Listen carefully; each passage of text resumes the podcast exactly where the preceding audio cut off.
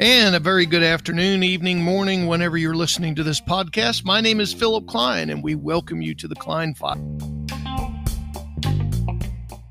Files, which is apparently taken off and gone on fire, but we got to apologize again. It has been a while since we've been on air. There has been no real reason other than we are swamped under in here and I've been on the road traveling a bunch, and Caroline's been on the road traveling a bunch. She got to do uh, some vacation, right, Caroline? A little vacation? Slight vacation. Isn't that what y'all call it? Is vacay? Vacay. Vacay. Yeah, my grandchildren got to go on their little trip for the summer. So uh, everything's good in Klein, as we call it, Kleinland. Everything's good and everybody's happy and healthy. And uh, and for those of you out there that are uh, having to deal with this COVID thing, family, friends, you know, et cetera, et cetera. Uh, we are uh, very, very, uh, very sad this is uh, going on in the United States of America again. Uh, it has slowed down some casework, but uh, right now we're in a position where we are so busy, it's kind of overwhelming on some days, some mornings. Would you agree? I would agree. We just had our Monday meeting. We're recording this on a Monday because this is the first chance I've had to be in the office and um, uh, the employees uh, in our staff meeting this morning were all kind of like, ah, you know, not again, not again. So uh, we're hoping that all of you uh, take your hydroxychloroquine or your what what else? B12. What do I take? B12 and zinc. B12, zinc. I take a what they call a hot pack. Z uh, B12, zinc, and what's the other drug they gave me? I can't think of it right now. I don't know because I travel so much and I I take these three medicines together and knock on wood, I haven't had COVID. So let's uh, let's let's keep her rolling, as I say. Uh, anyway, so uh, today we have a great great case for you that we're going to talk about here on the Klein Files, and I'm going to preempt what I'm saying first with this. This is one of those times where when you have a family business you're, you know, when a team member here at KIC break, busts a case wide open and and has dedicated themselves to a case, uh, you know, above and beyond where the you drive by the office at night and you see the lights on in here and you see people behind their desks. Um, this is one of those where uh, where where if that were not enough, uh, this was my daughter who broke this case wide open, and uh, being Caroline, sitting here with me. And it was an exciting, exciting case. Uh, something that happened, wouldn't you say, very quickly? I mean, it was like within a three day period, all of a sudden it got hot, hotter, hottest, and then bang, uh, it happened. Yeah, it happened in a very quick manner, it seemed. Yeah. For the, for the amount of years that they were. Yeah, they were missing, missing. and then we had been hunting them. Well, this is one of our shorter parental kidnappings right. year wise. Year wise. One of our shorter cases compared to the 12 or 14 year missing that we've had before. So what we're going to talk about is this case, how it how it started, uh, and we're going to walk you through it because this is a great case on a parental kidnapping uh, that uh, was solved.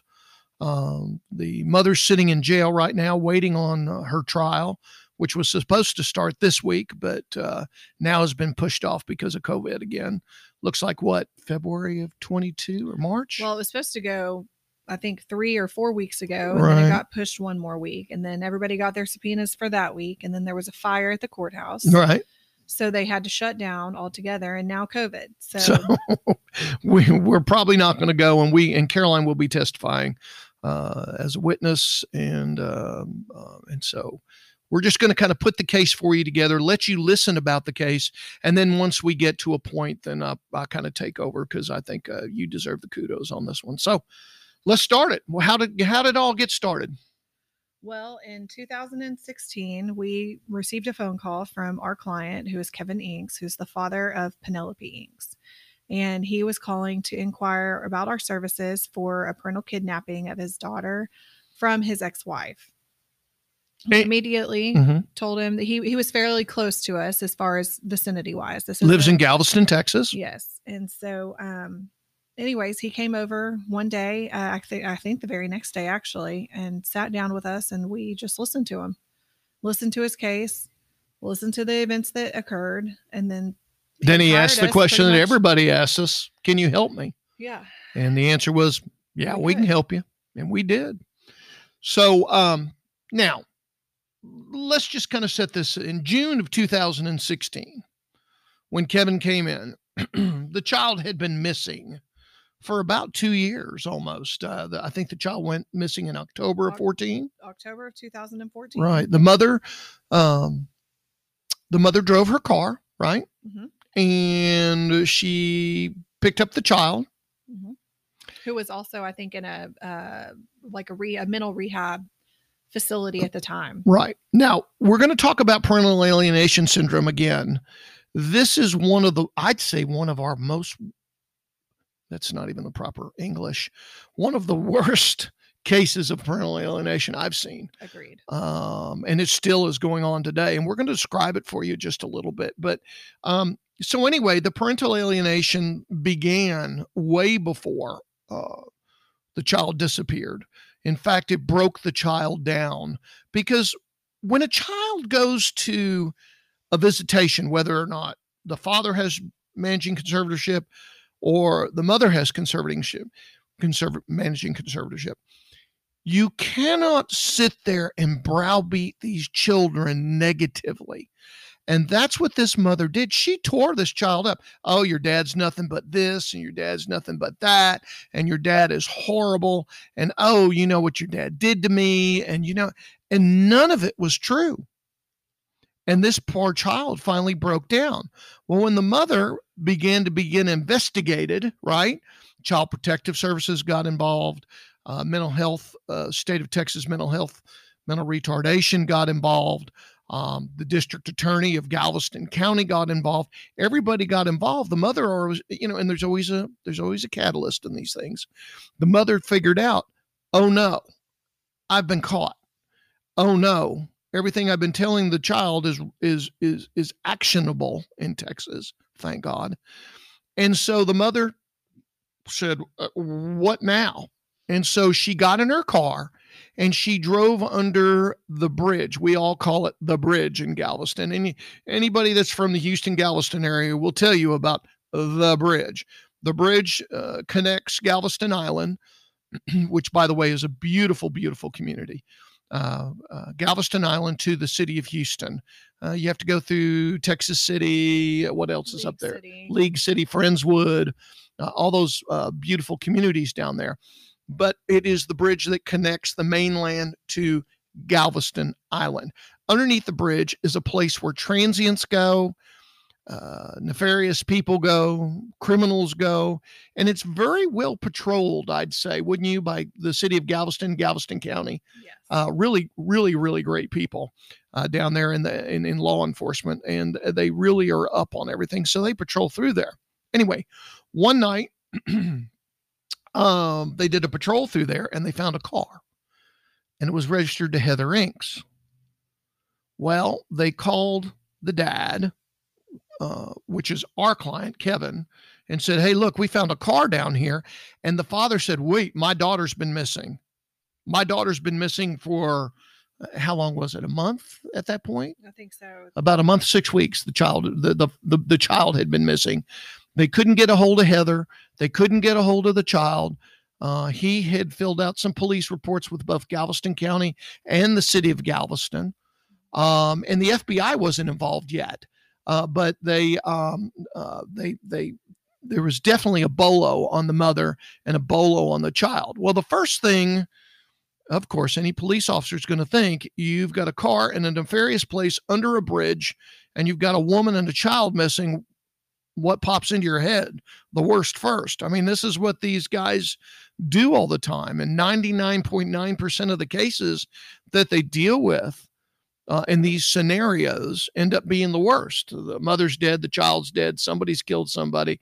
So immediately they start investigating. And of course, the first thing they do is investigate the father and you know it it it shakes your head sometimes but you know you got to know where where where to go with the evidence that's presented to you so to set it up we had mom and we had a mother and her child missing we had a father that had been granted custody correct Yes. been granted custody of the child. Uh, and so when the when the father was granted the custody of the child, the mother got her visitation, but just didn't show back up with the child, and the race was on. So uh, as it began, uh, the Houston office of the FBI and the Southern uh, Task Force uh, for Missing and Exploited Children became involved. Um, out of Texas City, they have an office in Texas City. Uh, FBI agents were brought in. I can't say enough about Tommy Hansen and the FBI agents over at the headquarters over in Texas City. Uh, and they all became involved and, and everybody got together as a team. Then when we came in, uh, you know, it was again, you know, it always seems to work out when private security agents, FBI agents, mm-hmm. law enforcement, we all band together as a team and we all try to do what's in the best interest of the case. That's when the cases get solved. That's when they get solved.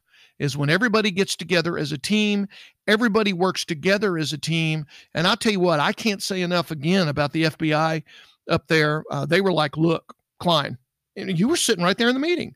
Look, Klein, you, whatever help you can give us, man, we need it. We're in a bad place. And this was after two years of the child being missing now. And they they said, We're in a bad place. We we don't have any leads. We're we've exhausted everything. They're doing all the right things. Man, we need you. We need your help. So let's take it from there. So um, in June um, uh, of 2016, we we got involved. And Caroline, why don't you describe a little bit about the first thing you do because you're a case manager, and I think it's important we all kind of follow your lead. Why don't you tell the, the our listening audience a little bit about the first few things that you do? So to start, what we do is when we have our our client here in our uh, conference room, we get their backstory basically the things that had transpired up to the point of when the kidnapping took place. From there, we put together a, I guess, a personality profile or a profile of the kidnapper and kind of base it off of past events, past history, um, what we know, what they, you know, things such as did they go to college? What did they major in? What, where are they from? What descent are they? Um, different things of that nature. And we put together this ideal package is what I would refer to it as of things of that nature, um, all the way from the parent to the child as well. So, Caroline puts this package together, and then she brings all the senior investigators in a room, and she gives a, a presentation to us. She says, "Okay, this is the Inks case. Uh, we got the dad, Kevin, who is a suspect." There was no doubt he was a suspect. Mm-hmm. All law enforcement was looking at him. Yeah, they were. And we have the mother. This is obviously the missing mother. And we have the child. And they just poof, disappeared. Meaning they've not only disappeared, but there's just no trace. Disappeared without a trace. So Caroline gave us a, three things to work on. Number one, the history of the mother her likes, her dislikes, her college education, what she, you know, even down to the foods she liked. What does she like to eat? Because, you know, that's habit forming. Uh, the second thing she gave us is the background on Penelope, uh, the, the the child. The child is a wonderful uh, little girl at that point in time. She was what how old was she when she disappeared? I see six. No, she was 11. 11. She was 11 years old when she disappeared. So that's an advantage investigators, right? So we'll get to that here in just a second. And then the third thing she gave us was family, extended family, friends, local friends, which was not really advantageous to us, the investigators, because, you know, eh, when you get somebody that is mentally disturbed, other people that are normal see that. And unless they're uh, helping Karen, they make the decision, well, I'm just going to kind of stay away from it. And she had pretty much alienated everybody at that point.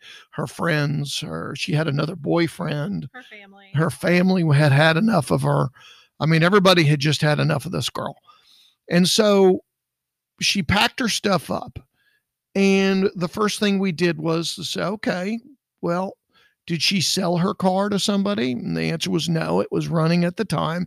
The license tags were good. Uh, there was no blood in the car. There was nothing that was uh, uh, of nefarious issues of the car. And it started right up for the tow truck driver. I think the tow truck driver said, Yeah, you just got in, cranked it up. And they did a forensics on it. And, um, you know, there wasn't anything that was a problem in the car. Uh, the trunk was clear. Um, you know, it was just a plain Jane old car. And so what they did at that point was they after they got that done, they had it impounded. I think the the uh, financing company took control of it. By the time we were involved, the financing control finance company took control of it, and I think they resold it. Then directly after that, the question was, who would have brought this girl from underneath a bridge in Galveston, Texas, with nothing but a bunch of bums and a bunch of illegal uh, uh, criminals uh, underneath that live under the bridge? Who who would have brought her from the bridge to wherever she was going to go. So that's what we concentrated first on. Well, we were able to backtrack that to the two weeks before um, the car was found. And we found that she was living in a house with some neighbors uh, that were some old neighbors of hers. Uh, and it, it, it, it, and it was a I don't, I don't want to say it was a family. It was more of a boyfriend girlfriend type situation and a friend where she moved in yeah it was a uh, it was a friend that she stayed with right she in, stayed in with like a hotel ran a hotel and Ran- so they gave her a Mm-hmm. room and um but all of her belongings were left back into the apartment that she was living in. She Exactly. didn't claim any of her belongings at all literally not one belonging. And that to be honest with you that concerned us. I remember the meeting when we were all sitting in here going oh boy this is going the wrong way real quick. And we were all you know so we got an interview from a neighbor um, that lived across the street. Now remember first 10 interviews everybody say oh it's so great let me tell y'all something it's really not i mean what you see and what another person sees and what another person sees you got to take it all and you got to put it like i say all the time you got to put it in a gumbo pot and you got to mix it up uh, and uh, once you mix up all that gumbo, you know, there's going to be a taste that comes out of it. But out of what we put together, um, we were able to interview neighbors and we came up with a good taste that led us to a gentleman up in Houston, Texas, lived on the west side of Houston, Texas. And once we got to him, he admitted, yeah, she's alive, the kid's with her, but they took off and I have no idea where they went. Somebody picked them up and he didn't know. One, he left for work one day, came home, they were gone.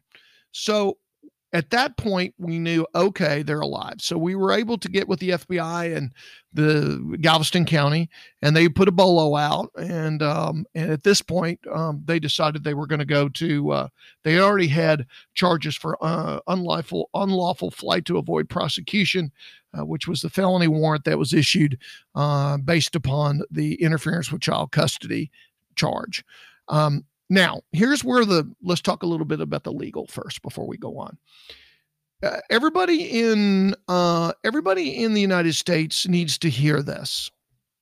We tell our clients when you walk in the door on a parental alienation case, and especially a kidnapping case, that there is a case in Texas that pretty much everybody uses. It's called State of Texas versus DeWalt, D E W A L T. It was one of our captures. In the state of Texas versus DeWalt, you can up a charge from felony interference with child custody to aggravated kidnapping. Now, a lot of you say, well, why is that important? Well, first of all, it's the range of punishment. Okay. That's the first thing. And the second thing that's most important is that person forever must register as a sex offender in the state of uh, of Texas, which puts them on the national registry. Which means if it happens again, it's easier to get a warrant. It's easier to capture that person. Well, what happened in the state of Texas versus DeWalt was she was Mrs. DeWalt was in a New Braunfels, Texas courtroom and she was uh, fixing to it was a it was a civil case and she was losing custody of her child and so she told her client or her lawyer actually that she needed to go to the bathroom because the judge had asked everybody to stay in the courtroom uh, while they go, well, ordered the sheriff's deputies to go get the child because he had a good inkling of what was going to happen. Am I right about that? Mm-hmm. I mean, that was a big inkling. He knew what she was going to try to do. So the judge said, sure, go pee. And so um, the mother um, had a friend that went over and got the child and took the child. The mother crawled out of the window and met a van, get this, right in front of the damn courthouse and loaded in the van and poof, they disappeared into the into the into the night. Well, the important part that you need to know is that the courts in Texas, you have to have what they call a pretext or a pre predicate. Okay, that's a predicate meaning before, and a pre predicate means before the before. So basically, what you're hearing and seeing is is that the court had rendered its verdict. They had once she heard the verdict, and they were going to bring the child to the courthouse to give to the father. She somehow got a message out, or there was somebody in the courtroom that was listening, and they had a plan brought up. So what she did was she violated a court order. That's the aggravation. Okay, that's the legal aggravation. So in the Inks case, there was no aggravation. What happened was is that she went missing and then the court um she had a arrest warrant issued and then the court um had not rendered a final verdict or a final what would you a verdict, I'd say, mm-hmm. uh, in the civil case, and therefore the aggravation was not there. Therefore, they couldn't file kidnapping charges. That made a lot of prevention on a lot of like MEC took the case and put it up on theirs, missing exploited children. Um, and there was some others that wouldn't take it because uh, you know it's just a civil case. It's just she is the mother. You know that thing happened again uh, in which that doesn't happen. In are you seeing that? I don't see it happening in much in some of the parental kidnapping cases we get. These. Yeah, these days they're they've, they've gone pretty pretty uh, pretty normal uh, back to it. So there was no aggravated kidnapping charge that could be filed on her. Only interference felony, which is still a felony, but it only punishable by five years at a max. Felony, um, um, you know, felony um, interference with child custody. Now, here's the deal we are currently going to work with uh, Speaker Phelan, Governor Abbott, uh, and a few of the other leaders up in Austin. And we're going to put a package together for them that some legislation can be written into the criminal code that will give police officers some teeth.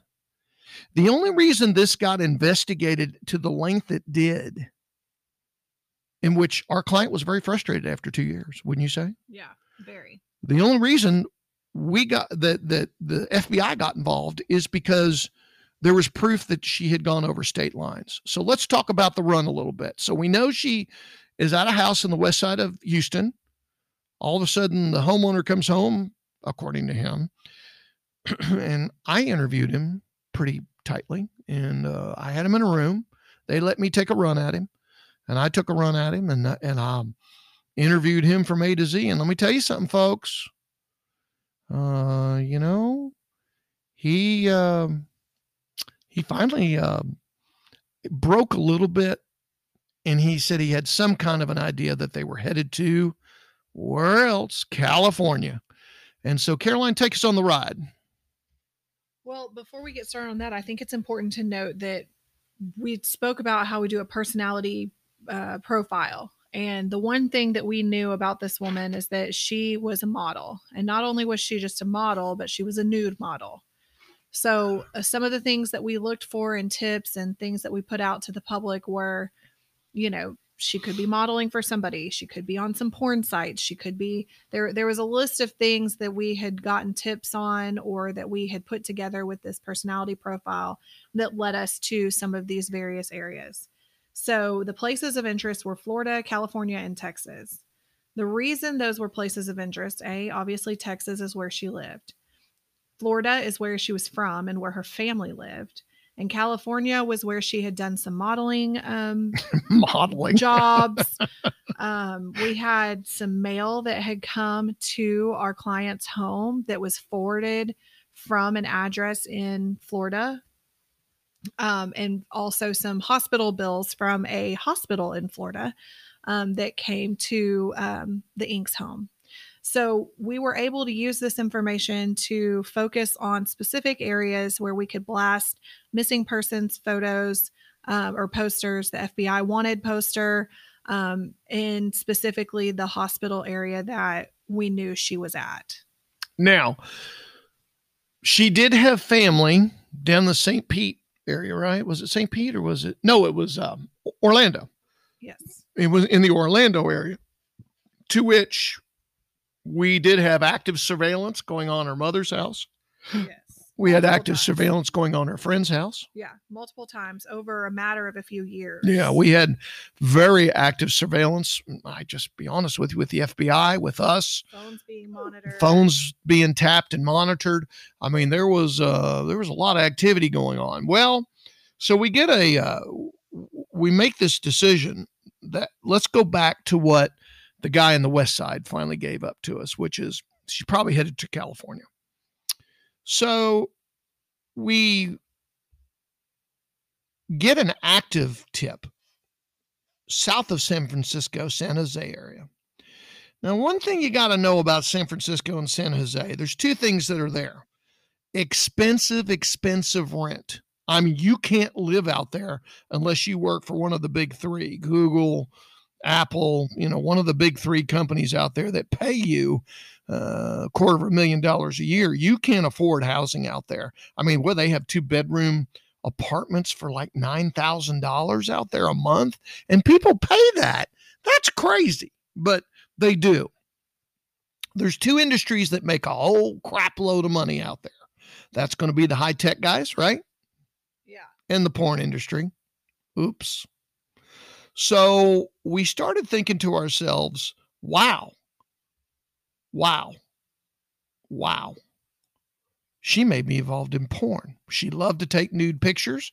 She loved to flaunt her little body off. She loved to, what would you say, lure the boys in, right? Yep. And so we were confused at that point. Well, is she going to use her body for money? And sure enough, one we decided we'd do a blast just in the San Francisco San Jose area, and we got local law enforcement out there to help us with the blast. And sure enough, we started getting tips. And what happened? We flushed her out. She somehow found out we were looking for her because there were some sites that were seedy, but you know, even some of the seedy sites have, Well, have we, we had even some people that called in tips from that were involved in these porn sites and whatever else videos and things stating that they thought that she was one of the women that Yep. they you know were in contact with at one point and changed her hair and cut her hair and everything else. So when we come back from the break, what we're going to do is we're going to take you on the ride from San Francisco back to where we found her. With that, this is the Klein Files. We'll be back in just a second. Are you a hot mess like me, always on the go and putting everyone else's needs above your own? Then Her Messy Life, a southern chic boutique, is here to help you. With new arrivals weekly, ranging in sizes from small to 3X, you can spice up your outfits and indulge in some much needed retail therapy at Her Messy Life. Make sure to use the coupon code KLEIN15 for 15% off at hermessylife.com. Shop today and find your new favorite item. Welcome back to part two of the Klein Files. We hope everybody's well and hope that everybody's feeling well. Can I interject something here, real quick? Mm. Uh, just kind of off a little bit. what We had one of the most wonderful visits last week, week before. oh yeah we did Let me tell you something. A young lady, uh, her name is, uh, oh, I just had it in my freaking pea brain. Look it up real quick. We had a lady that came by this office that, uh, katrina uh, Katrina is her name. I don't want to give her last name because people start looking her up and Yeah. you know how that goes. Um, Katrina, uh, who is a fan of these podcasts and who is a fan of uh, uh, KIC, and she said she was a fan of mine. Uh, seen me on TV a bunch uh, on all the what you know all the I don't know I keep I lost count of them now. All these television shows I do, and the news shows I do. Um, but they were um, she said she she always watches she hears my name she loves to watch me on tv she thinks i have a personality imagine that and so she said uh, her father was taking her on a tour of the united states she's from wisconsin now around here we all kind of went okay now what I mean, we've had fans come up, knock on the front door. We've had fans call here. We get emails. We get notes. Caroline, you get you're starting to get notes now from people. We get that stuff. But folks, this lady was very sincere in in her writings to us and her phone calls to our staff here. Said she'd like to shake my hand, get to know me, you know, at least meet me in person and on her way. I think we're they were going to Nevada uh, on a fa- on a little father daughter trip. Mm-hmm. And I it brought me back to when I brought you around to the Texas schools. Caroline and I went to all. I told Caroline she'd go to any college she wanted to go to, and so we traveled uh, what for a whole week. We were together, and mm-hmm. we didn't kill each other. And she uh, and we took her to all the schools, and she ended up at my alma mater, Texas Tech. God bless, we're everywhere. And so um, the bottom line is, is she showed up here with her dad. Her dad sat in the car, and she came in here and she was almost in tears and i said calm down let's let's just go in the conference room and sit down she looked around she goes oh my god i've seen this on tv before and i took her for a tour of the offices and showed her what we do introduced her to some of the senior staff that was in here at the time and um, we were all in here that day. Were y'all in? Oh, nope. Taylor was out. Taylor was out. She was on vacation. And so there was a, the, you know, so I walked her through it and we talked a little bit. And she told me her story. You know, folks, we all have a story, right? We all have a story. And this young lady's story was very compelling. So I just wanted to say it was an honor to have her in the in the offices. It was an honor to meet you. It was an honor to meet her. I know she's listening to this. Uh, I want you to know you you affected us. Uh, it was a very busy day in here. I was running I was running everywhere that day, meetings to court, back to meetings and back into court. But it was an it was a wonderful opportunity to meet you. And folks you know we we want you to know if you if you want to drop us a line uh, drop us a line here. You can get on our website and figure out how to drop us a line. Uh, or if you want to come by just you know give us a call. We we we'd love to give you a tour of the offices and show you what we do and the cases. And i think her eyes were opened a little bit when she saw the wall over here and the cases we're working and the missing people and the dead and the the cases, the homicides we're working, and the forensics we do, and uh, you know, I think uh, it was a good experience for her. So anyway, we want to thank her for taking that trip uh, as she did uh, through Nevada and cutting all the way down Texas and uh, coming by our offices and seeing us. So anyway, we thank you very very much for that, dear. And uh, we hope life is good for you and life works out for you. So, anyway, back to the story of the Inks case. Um, we tracked this young lady all the way to San Francisco. If you kind of skirted through the first part, we had her in San Francisco. We had tips from, uh, should I say, fellow actors, fellow actors that had dealt with her, saying, "No, this lady's crazy. She's off the off the chain." And then we were able to track. Now, one of the greatest things about California was we were able to to get a partial license plate and a uh, a car. Now, when you go through a toll booth, know this your license plate is recorded. And whatever license that is on, uh, the reciprocal car it's on. And so we began to get feedback from license plates readers all over the California area, which led us down to the San Diego area. We blasted the San Diego area and we flushed her out again. And then we, from there, Caroline, take us from San Diego back to where we found her surveillance footage that um, was provided that we were able to see what she looked like. Yes, and that she that getting on a train and that train wherever it landed so, went. Right, from San Diego to guess where? Arizona. And then Arizona to back to Texas. Back to Texas.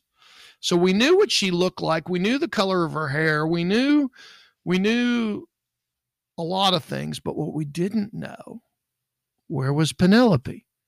We never saw Penelope's picture. And that was disturbing to us because we were like, my God, did they sell her in the market? Is Penelope dead? Where's Penelope? Yep, she wasn't on any of the video footage. She wasn't in any anything that we were able to find or that was provided to us or the tips that had come in. So we started getting indications there was something going on in a, in a county called Montgomery County, Texas. We got a couple of tips. We were a little bit concerned uh, the, for the welfare of Penelope which leads us up to my famous 2:30 in the morning phone call that I got on my cell phone. You know when it when your phone rings at 2:30 folks, it, it isn't good. It just isn't good. And uh, Caroline was on the phone and she said, Hey, look, we got a situation. I said, What? She goes on the Inks case. I said, What? Well, a hotel up in the furthest, furthest, furthest most part of Montgomery County had called an EMS and fire had been dispatched. It was a Howard Johnson's, wasn't it? To a Howard Johnson's uh, hotel. What I believe it is. I think so. Howard Johnson's up on I 45 North. And upon arrival, they found a woman that was in a psychotic state, A. B, during the initial um, um, assessment of the woman, a young teenager walked in the room. Um, and the teenager told law enforcement that she was living off of Dr. Pepper and Skittles. That was that was in her interview. Um, when right. uh, when they arrived, when police arrived to the room, there was a woman, and then she was holding a baby a, a two year old, and it was just the two of them. Um, Penelope was not seen at that time. Um, and they, the, you know, the police officer did a great job, separated, um, interviewed her or tried to get her name. She went under an alias name, which I don't believe we are going to release it. No, time. we can't release due to trial. Um, but, but, but the boyfriend who was the baby daddy Imagine that the baby daddy. So she had had another child with another man in the past. How old was the baby? Uh, think, well, at the time, I, I want to say one or two years old. Yeah, maybe one year old. It was very, very young child when I saw it. Uh, but anyway, the baby daddy um, said, you know, look, I, I don't know what's going on. She's psychotic. Uh, you know, she's having problems, etc. And then finally, one of the police officers snapped and said, Hey, what's your real name? And he had one of those portable fingerprint units. So he put her on the fingerprint unit to her agreements. And all the bells and whistles went off in his patrol car. This is a wanted fugitive. She's been on the run for five years. She take her into custody immediately, and they did. It was just the luck of the draw built upon pressure, which we later found out that she had always felt that we, our team, Caroline, basically, the FBI and law enforcement were always right behind her. She eventually said within the period of three to four weeks of being in one place, all of a sudden people would start looking at her different. She was asked, Hey, you look a little like that girl she was recognized. You know, it all goes with the public. I've said this a million times in many different ways. The public, you folks in the public that help uh, guys like us, the hunters, we have the greatest job in the world, don't we, Caroline? We get to hunt people, and and and and I, I, I tell everybody this: keep your eyes and ears open. If you see something, say something. It's okay you know, maybe you say something wrong about somebody, go apologize. Say, look, I was just doing it out of good faith, goodwill. But anyway, so they took her into custody. Then that's when they made contact with Penelope. They went back to the hotel and they found right. that she was hiding in a room right next, like an adjoining room. But the door had been shut, so they didn't know that it was adjoining at the time. And then Penelope admitted that, yeah, I'm Penelope Inks. Yeah, they're looking for me. They're looking for my mama. And then they went and they got Child Protective Services immediately involved, where she admitted she lives on. Uh, that's true. Dr. Yes. Pepper and Skittles.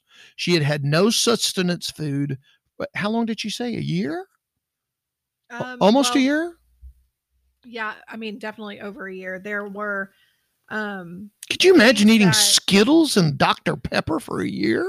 she claimed that she had um, an allergy to many things. There were very, I don't know what the word is to say, but there the the alienation that had set in and the the things that she had been fed throughout the five year run was that she was of a descent that she not she isn't really of and that there were things that she was uh, allergic to the sun she was allergic to anything um that That's important. consider healthy food Allergic to the sun is very, very, very important for you, our folks, to hear. She was allergic to the sun. Why would her mother tell her she's allergic to the sun?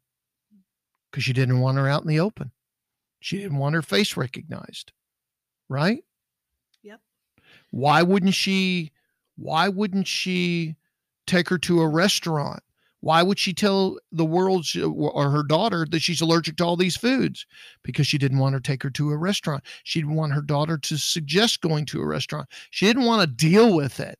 So basically, what she did was she annihilated her daughter into being a hermit. and she was extreme, extremely emaciated Oh my God. found. When I saw her, I mean, it was like, holy crap. I mean, I'm telling you, this little girl, and someday when the trial's over, we'll be able to release the pictures. Um, uh, we will release the pictures someday, um, showing the world of what she looked like when we got her. But it was just, it was shocking. It was horrifying. I I remember some of the employees here had tears in their eyes. It was, it was. I mean, to see her was just, oh my god. Even the FBI uh, uh, agent Hansen, he was like, oh my gosh. Yeah. Everybody was in shock. I think everybody just thought that we've seen parental. Well, I know everybody here in our office. We've seen parental alienation, um, kidnappings. We have been a part of several that have been found. And I, when I say that of the ones that I personally have been involved with, this was the worst one mentally that I've ever seen the child. We've seen some rough stuff. The Allen case, uh, the Walt case. I mean, I could go down the case list. There are hundreds, not thousands in here that we've done that we've been part of the solution involved in.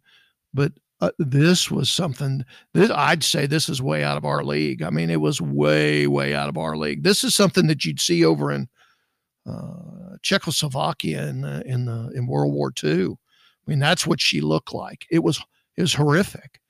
So, So- when she was found, they CPS took her into their custody. Um, so she is. Uh, it, uh, let's backtrack. I think the main question that we get now is how a how is Penelope doing? B the status of Heather. C have Kevin and Penelope been reunited? Um, and so we can answer those questions today. Um, So let's go with A first. A. How's she doing? Not good. Not good at all, folks. This is something I, I tell you, I tell new employees, wh- which we very rarely have because pretty much everybody stays with us. I tell you, when you get here and you start working here, you're going to have to get some layer of protection around you in your mind.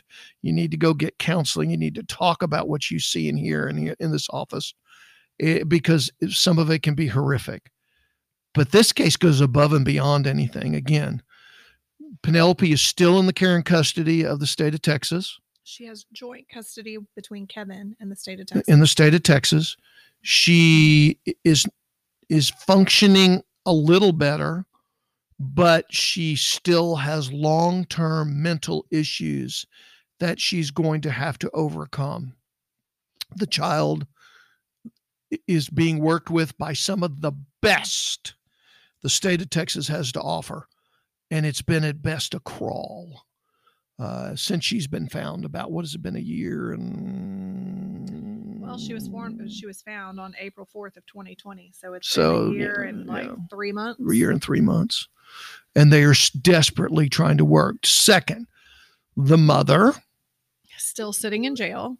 and we hope will sit in jail for a long time to come. Now, let me tell you how crazy this is. Galveston County offered her a deal. Here's her deal your deal is you, Ms. Inks, will get time served. I know everybody's going to go nuts when they hear this. Time served, probation for four years, four year probation, right? Four year probation. Mm-hmm.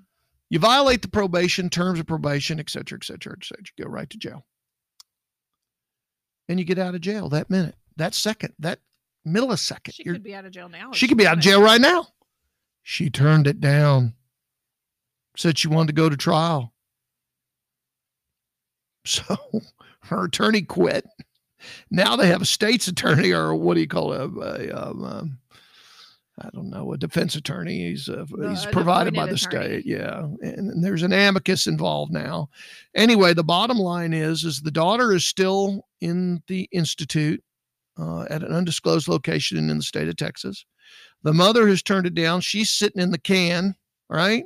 And she's fixing to face a jury, which is just stupid. I mean, when the testimony comes out of what her mother is, what her mother's done, et cetera, et cetera, that jury could put her in jail for five years, no parole. My guess is she's going to get five years to serve two and a half. Uh, that's just my guess, but that's that. Now, what's the third prong you said? Uh, Have Heather, I mean Heather, has the father and and, the- Penelope been reunited? okay. Unfortunately, they have not. Now they talk. I was just with him. on the phone. Right. I was just with him two weeks ago at his house, uh, to which we hope uh, uh, the dad recovers well. We got a notice, what, five days later that he had COVID and he was really hurting. Uh, he was in bad in the shape. hospital. he was in the hospital in bad shape. So our prayers are with Kevin Inks. I know he, I think he got out, but I think he's having long term uh, issues. And we pray for Kevin. Kevin, you know, what else are you going to throw at this guy? You're going to kidnap his kid, then you're going to, I mean, oy vey. Anyway, um, they are talking on the phone. They are having some kind of discussion, uh, some type of talk between them, uh, the father and daughter. Some days it's good, some days it's bad. It just depends upon what's going on that day. But the bottom line is the lines of communication are open, but there has been no reunification yet. We'll see what happens. I know it tears his heart apart. And, you know, I, think about this your daughter goes missing and you're a suspect. That tore him up. I mean, he was madder than a hornet about that. But I think once we explain to him, we as investigators, that's the first thing we do. We get the family and the surrounding family off the chart first so we don't have to deal with it later on down the road. And, and usually, a lot of these cases, especially homicide cases, it's usually a family member or an aggravated family member. So, you know, we wanted to make sure that was right. Now, Kevin and I and his wife, his new wife, had a nice visit. They have beautiful children together. Uh, he has a room. He took me up to the room, showed me the room for Penelope. It's painted in her favorite colors with her favorite um, uh, bedspread. Uh, they're ready for her to accept her whenever the state of Texas says good to go. Uh, quite frankly, I don't know that we're even going to get close anytime soon. But that's what I want to end this podcast with. This case will probably not have that rainbow happy ending that'll many of our cases do. In fact, none of them really kind of do. I mean, the children always show up here to our offices and want to see their box and see the investigation box because they still got to check and balance most of their life. What was the 29 year old that showed up here? Uh, Hill was that last name, and um, showed up here and wanted to see her box and got in her box and looked in her box and went through all of the uh, her uh, her case file, and it was really a an experience for me to see the expression and the you know and i said you know what? I think i'm going to leave and let you just kind of go through this. And i did. I left her in the conference room all by herself. And she came down and we talked a little bit. Um, i really thought jeremy dewalt was going to show up here didn't you? I did. He hasn't yet. he hasn't yet. And uh, Sabrina Allen. and sabrina allen. Sabrina will. Sabrina will. I think you and sabrina had a good rapport. Mm-hmm. I thought I had a pretty good rapport with her. She gave me a hug and a kiss before I left her. And, you know, she looked at me as the enemy. She had read about me until the special agents and the SRT team kicked in the front door and came in. And she watched her mother bite a SRT member in the neck. And, um, you know, actually got to see her mother in action. Um, I don't know that this case is going to have that rainbow happy ending or even close. But what I will say is, you know, we give it into the trust of God and let God handle it, and, and He will. But she has a long road to go. The father has a long road to go. The mother, I got to be honest with y'all, I could care less about her. I hope she gets, I, I, I wish we could do life in prison because what she's done is she has affected this young girl's for life. She will never have a normal. I, I can't. Can you name one of the people we brought back that has a normal relationship with an opposite person, like a like a girl with a boy or a boy with a girl? Yeah, no, I've, I, I I don't know one, and that is not still in counseling or has gone to counseling or come here and cried or, you know, uh, that it is just you just tear these children apart. So what I want to leave all of you with today, and Caroline is our psychological guy in the office. Caroline, you tell me if I'm wrong and hit me if I say go out of school. Folks, when you see, because there's divorce, 50%, if not more, 75% in the black community, marriages end up in divorce. When you see or hear some parent talk derogatory about the other parent and you're that parent's friend, take them aside sit them down and say, you know what? You're not hurting your ex, you're hurting the child. That's their mama or their daddy. I don't care what you say, they love them and they love them unconditionally. Support. And for those of you out there that are in a divorce situation, that have gotten divorced or in the pro or in the situation of getting a divorce, you know, what's the one thing? And I, I don't like to talk about my personal life, but I'm divorced from Caroline's mama. The one thing I told my two children don't you ever talk like that to your parents, whether it's your mama, whether it's your daddy, whether it's your grandparents, I don't care who they are. You show respect. And I urge all of you out there, all of you out there, that have a friend, or maybe it's your brother or your sister, and they're going through a divorce and they're talking bad about the other side, stop it. And they're talking about the other side in front of their children, stop it. Step in the middle and talk about making cookies or getting a glass of milk or do whatever you do. Feed them a beer or a drink, but sit them down and say, stop it. You're just hurting the kid. And I don't say that because of my experience with mothers and fathers. I say that because of my experience with the children. That's what this is all about the babies, the children.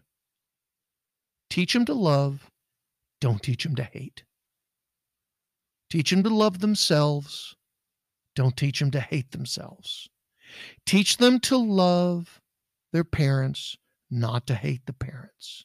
Teach them to love their grandparents, not to hate their grandparents, aunts, uncles, cousins. Because in the end, children to grow properly need love and support, both mentally and physically but mostly mentally. You ask me all the time, folks, when I'm out in public. Lady stopped me yesterday. I did an interview yesterday with a local television station. She stopped me and said, "How oh, I've seen you on TV. You give such good advice." La, la, la, whatever they say, right? Whatever they say. La la la. That's all I hear. And I look at them and I say, "Don't ever give up on the kids. Love the kids. Don't ever give up on the parents. Love the parents. Don't ever give up on the grandparents. Love the grandparents. And leave it all on the side.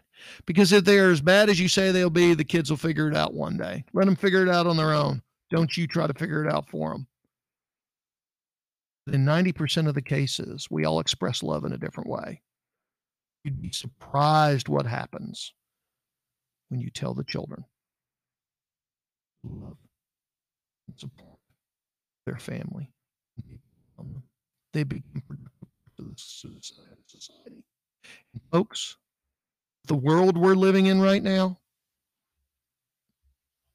agree or disagree, in the world we live in right now, what we see in this office would turn your stomach, and 50% of you would run to the toilet and throw up. Give your kids a chance. You divorced parents in here, give your kids a chance. You grandparents out there, give your kids a chance. Let the kids figure it out on their own. Got it? All right. Thank you for listening this week. It's been another great podcast. And guess what our next podcast is going to be about? Do you even know? Have I told you? Doxing. Doxing. Look it up. Get ready for a powerhouse hour on internet crime.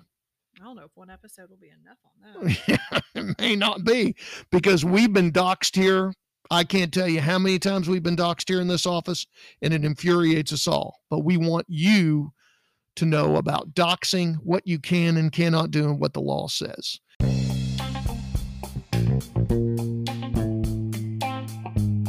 Anyway, thank you for listening to us. We hope you guys have a great week. I promise you we will be back on schedule here, right? yes, hopefully every week. Are you done with We'll vacation?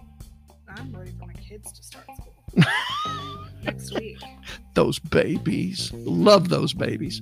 Anyway, all right. Everybody have a great week. We'll talk next week. This is the Klein Files.